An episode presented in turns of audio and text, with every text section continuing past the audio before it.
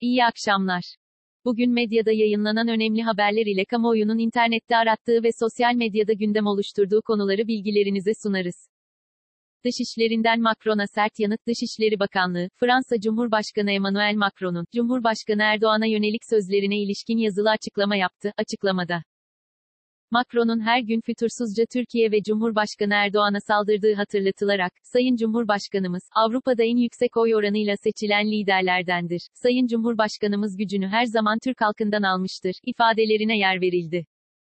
Akdeniz'de veya başka bir coğrafyada herhangi bir ülkenin deniz yetki alanını belirlemenin Macron'un haddi olmadığına dikkatin çekildiği açıklamada, ayrıca, Doğu Akdeniz'e sınırı bile olmayan ve bölgede hala sömürgecilik anlayışıyla hareket eden Fransa'nın, Türkiye'nin bölgedeki ortaklığını, samimiyetini, işbirliğini ve insani ve girişimci dış politikasını eleştirmesi tam bir tutarsızlıktır.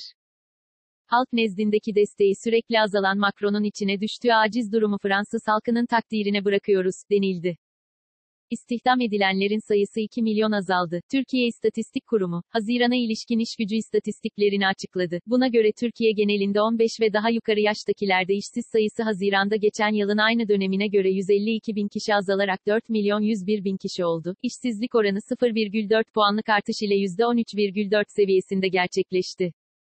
Tarım dışı işsizlik oranı 0,6 puanlık artış ile %15,9 oldu. İstihdam edilenlerin sayısı Haziran döneminde, bir önceki yılın aynı dönemine göre 1 milyon 981 bin kişi azalarak 26 milyon 531 bin kişi, istihdam oranı ise 4,0 puanlık azalış ile %42,4 oldu.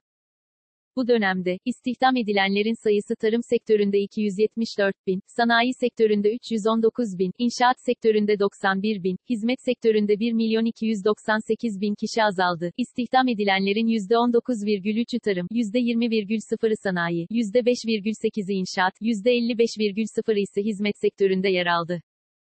İş gücü de bir önceki yılın aynı dönemine göre 2 milyon 134 bin kişi azalarak 30 milyon 632 bin kişi, iş gücüne katılma oranı ise 4,3 puanlık azalış ile %49 olarak gerçekleşti.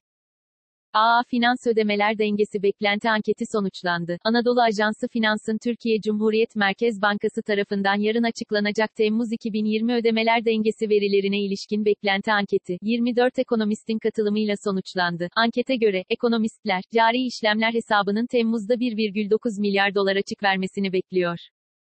Ekonomistlerin söz konusu dönem için cari işlemler açığı beklentileri, 800 milyon dolar ila 2,8 milyar dolar arasında yer aldı. Ekonomistlerin yıl sonuna ilişkin cari işlemler dengesi beklentilerinin ortalaması ise 23,6 milyar dolar açık olarak gerçekleşti. Ankete katılan ekonomistlerin yıl sonu cari işlemler açığı beklentileri 13 milyar dolar ile 32,4 milyar dolar arasında yer aldı.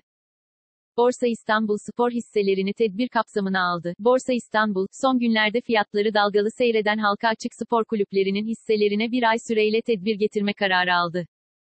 Borsa İstanbul tarafından kamuyu aydınlatma platformuna gönderilen açıklamaya göre, tedbir yönetim sistemi kapsamında Fenerbahçe Futbol, Trabzonspor Sportif, Galatasaray Sportif ve Beşiktaş Futbol yatırımları paylarının piyasasında gerçekleşen işlemler nedeniyle Fener, E, T Spor, E, GSRAY, E ve BJKAS, E paylarında yarından itibaren bir ay süreyle mevcut, açığa satış yasağına ilave olarak kredili işlem yasağı ve brüt takas önleyici tedbirleri uygulanacak. Söz konusu hisselerde tedbirlerin uygulanacağı son tarih ise 9 Ekim 2020 olacak. Borsa değeri yükselişe geçen Fenerbahçe, bugün 5 milyar TL değerine ulaşan ilk Türk kulübü olmuştu.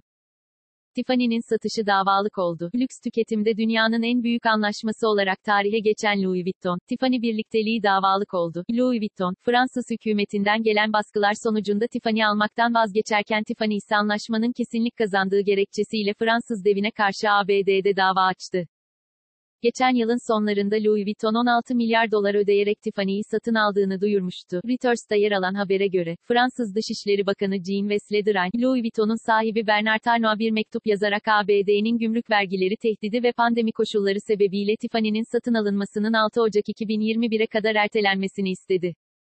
Louis Vuitton'un Mali İşler Başkanı Jean-Jacques Guioni gazetecilere yaptığı açıklamada, anlaşma gerçekleşmeyecek, anlaşmayı tamamlamaktan men edildik, açıklamasında bulunarak Fransız devletinin müdahalesi sebebiyle Tiffany satın alamadıklarını vurguladı. BIST 100 endeksi, günü %0,06 düşüşle 1099,06 puandan kapattı. Saat 18.30 itibarıyla ABD doları 7 lira 44 kuruş, avro ise 8 lira 85 kuruştan işlem görüyor. Bugün Google'da en çok arama yapılan ilk 5 başlık şu şekilde. 1. Sen Çal Kapımı 9. bölüm izle. 2. Atiye 2. sezon. 3. Etebo. 4. Vedat Muriç. 5. Naser Çadli. Bugün Twitter gündemi ise şöyle. 1. Hashtag sokağa çıkma yasağı. 2. Hashtag Merve Mercan. 3. Hashtag Albayrak adamlığı. 4. Hashtag The Wundert. 5. Hashtag Atiye.